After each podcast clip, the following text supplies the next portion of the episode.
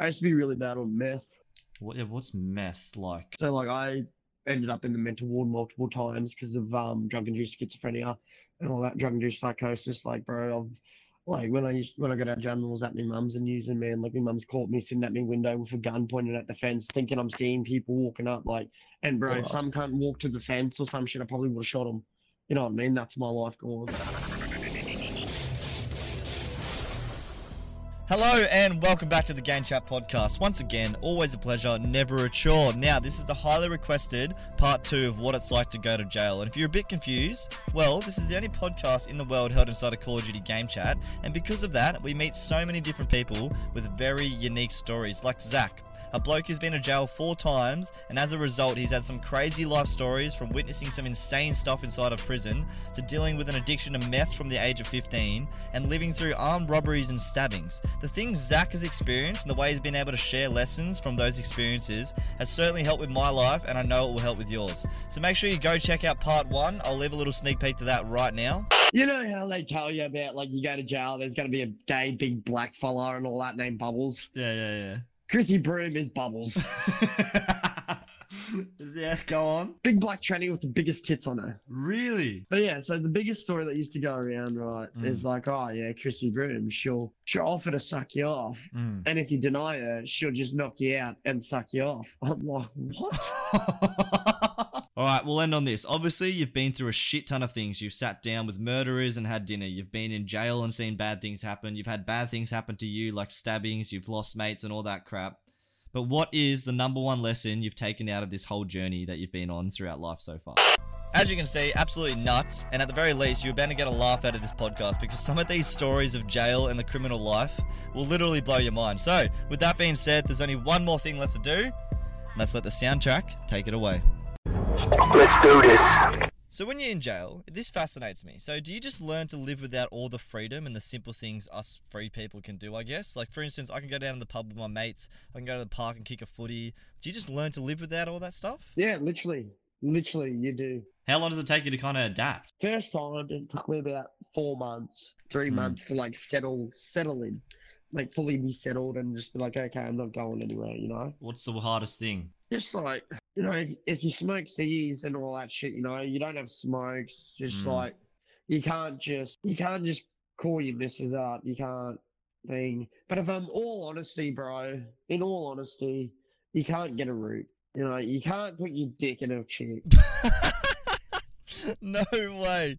That is the worst thing about being in jail. There you go. If anybody's listening and you're going down the wrong path, or there's any teenagers out there thinking about going down the wrong path, just think about how much you love sex and how much you'd like to have sex. and that'll change your mind. that is crazy. Yeah, like you can't get a blowjob unless you're gonna do it from a bloke, and like the ones that probably are gonna suck you off still aren't the best looking blokes in there. Have you ever considered being sucked off by a bloke? Has it ever been that low? It's crossed me mind. Hundred percent. I'd be bullshitting if I said it didn't. But Oh, like, facts. If you're in there long enough, bro, and if you think that's the way your life's going, you'd be like, well, what choice do I have? Terry starts to But look it's like good it's not like it's not like Yeah. I was like, oh yeah, I'm gonna go get sucked off. I was like, I was like, would I? Would I ever be able to actually do it? It's like, yeah.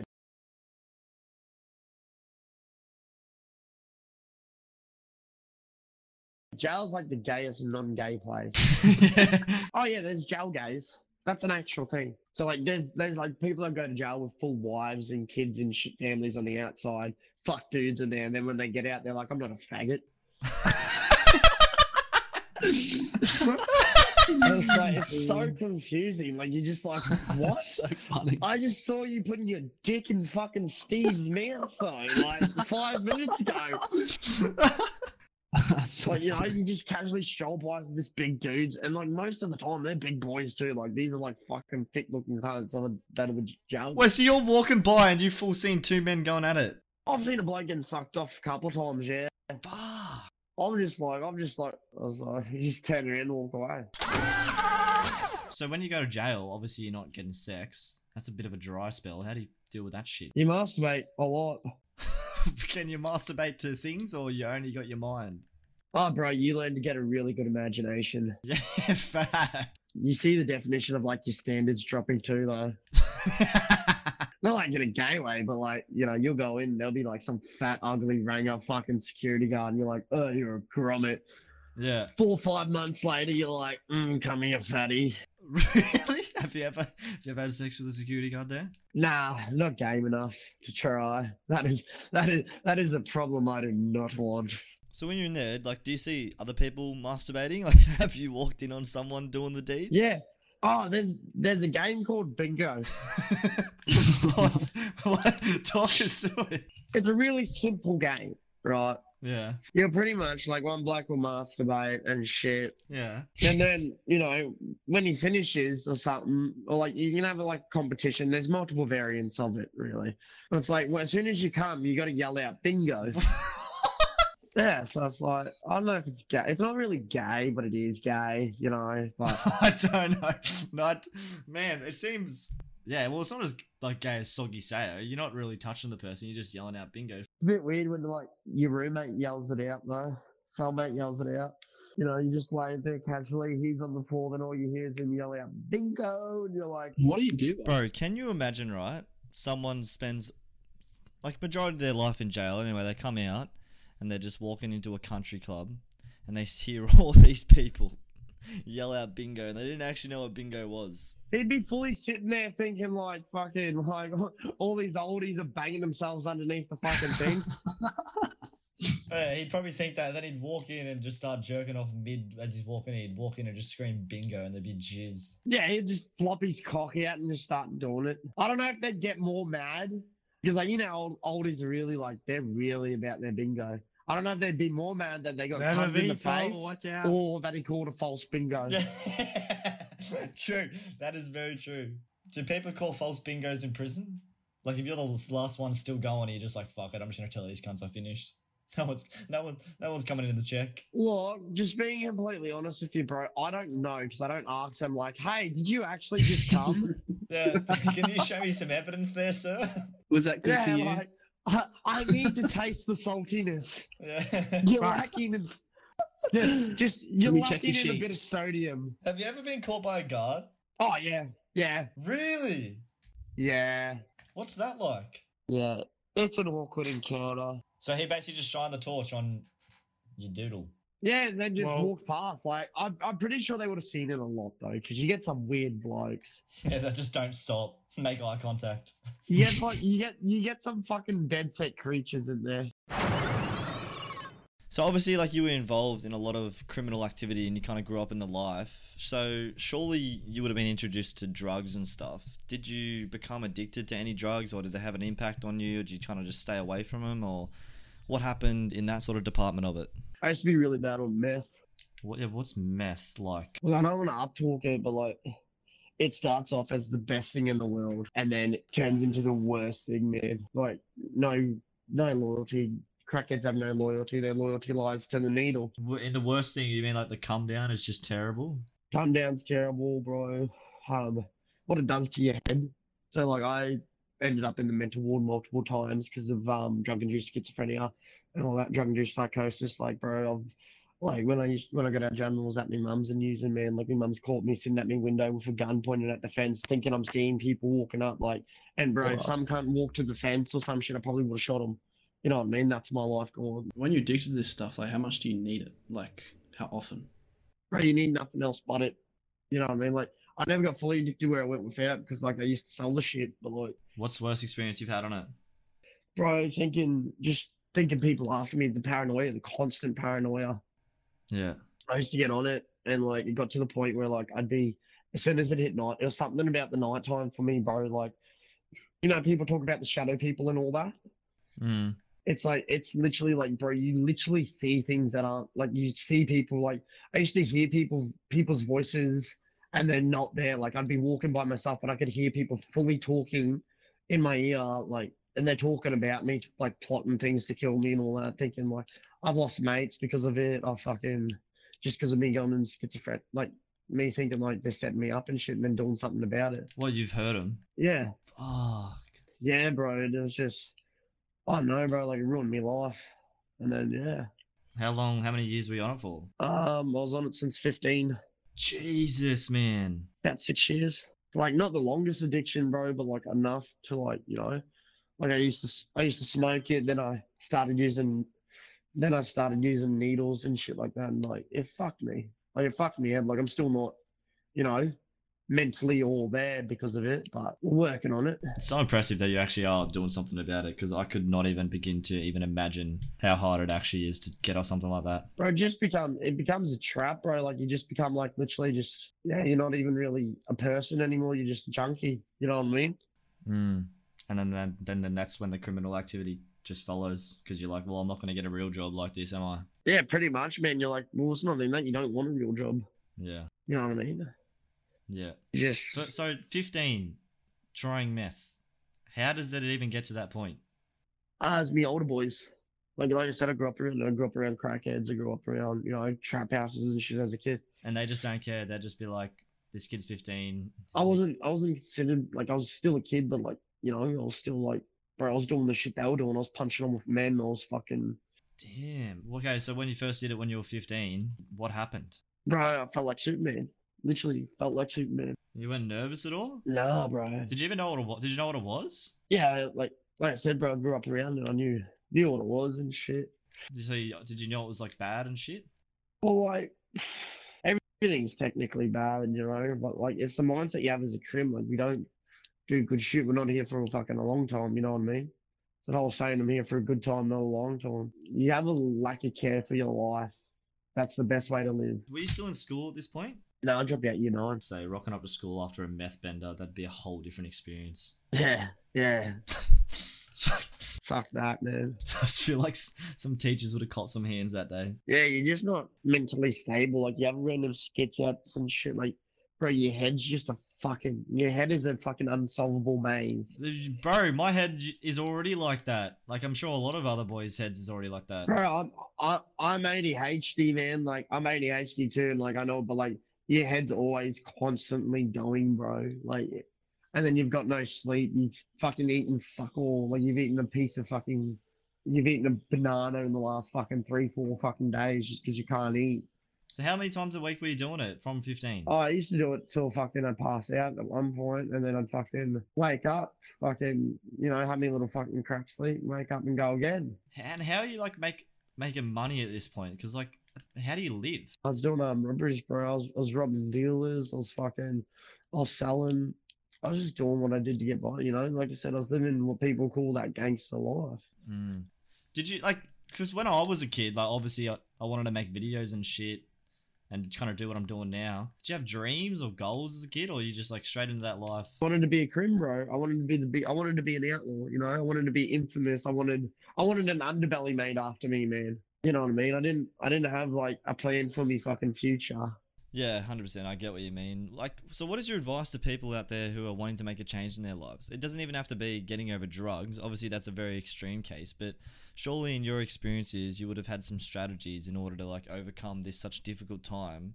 So, what did you do? Got to keep wanting it. Remind yourself why you want it. Yeah, You know what I mean? Like, there's a reason why people want to change. Like, you're not going Mm. to change if you're happy, are you? Like, something's obviously happened. Like, I just got over the bullshit, man. Like, yeah, you know what I mean? Over the constant drama, the constant needing to look behind my back. So, like, you just got to keep reminding yourself why you want to change. Surround yourself with people that are going to be, like, positive influence, man. Like, Well, I suppose it's that saying is a perfect example of your life. You were surrounded by all that shit when you were younger, then that's what you turned into. bro, that saying, that saying is literally so true, though. Like, it's, it's fucked. Like, it's, you are who you surround yourself with, man. Like, you're gonna, because it's the stigma, it's the mentality in the group, you know, like, because we all want to fit in. We all want to fit in somewhere, and that's that's the problem. Like every everyone this day and age wants to be a little gangster, and now they're walking into it and fucking. What's your advice to those kids you see that think they're eshays, think they're gangsters? What would you say to them? You think about it, it's not it's not gonna last long, bro. Most of them either grow out of it, otherwise you're going to learn what the life's about. Like it's not all partying, man. Push comes to crunch, bro. You're either gonna be a little bitch and not be a real one, or you're gonna fucking put yourself in a situation where you're gonna make a lot of enemies that will kill you. I've still got to sleep every night knowing that cunts could, you know, try and get me for old shit that I've done. That's what I was about to say. Like, is it, it obviously is because you've done so much shit and you would have seen so much shit and made so many relationships or enemies, bro? It'd be hard to get out of something like that and just go, nah, I want out. Bro, like I said, man, I've been trying for about two years, bro, and I'm still trying to this day. It's not something that happens overnight. Like, it'll never, like, and whether or not I'll fully be out of it ever is like another thing too, you know? Hmm. And is that probably the biggest thing you regret about it? Uh, I don't ever get regret for it because it's just, it's one of those things where it's just is what it is. And it's like definitely like, you know, if I could redo it, I wouldn't do it again. Yeah. You know, like I don't fully regret it, but I wouldn't do it again. Like, end of the day, what I've done in life has made me who I am today. I don't think I'm that bad of a bloke. Like, I've got experience and shit to help others. 100%. And like, I learned, I don't judge people now. Like, you know what I mean? Like, I've eaten dinner with murderers, cunts that have tortured people and all that. And yet they are, to me, they've been the most nicest blokes. Like, more nicer than a fucking, a chaplain at a fucking church. I've met, Yeah. I've met more meaner people and more just, just disgusting humans in a church than I have met in a jail. There you go. You know what I mean? Like cunts, we did Hmm. shit to other criminals. You know, like we Yeah. we label ourselves Yeah. as a criminal, labeled as these bad people, but it's like end of the day, bro.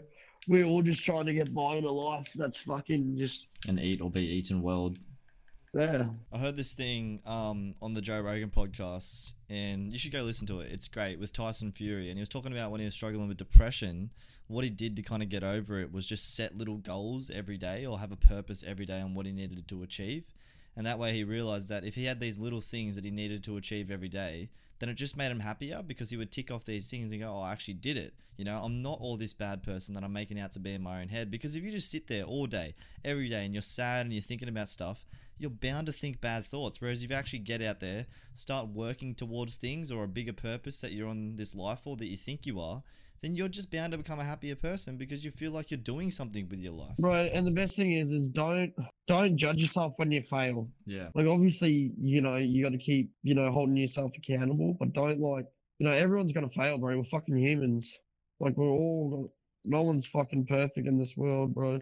But it's like just don't beat yourself up too much because we all gotta fail, bro. Hundred percent, man. That's literally it. When you're trying to change something, especially in your case, and not everyone's gone through what you've gone through, but to me, it inspires me because going through something like that, there's definitely going to be ups and downs. But in general, if you're trying to change something in your life, it's not all going to be smooth sailing. Obviously, it's going to be hard, but the beauty of it is the sun still rises. You just can't beat yourself up when shit goes wrong. That's literally it. Sounds so cliche, but if people stop beating themselves up, and they start talking themselves up, they'll be surprised what happens. But with any other drugs that you've been addicted to, or is it just really meth that you kind of got on board?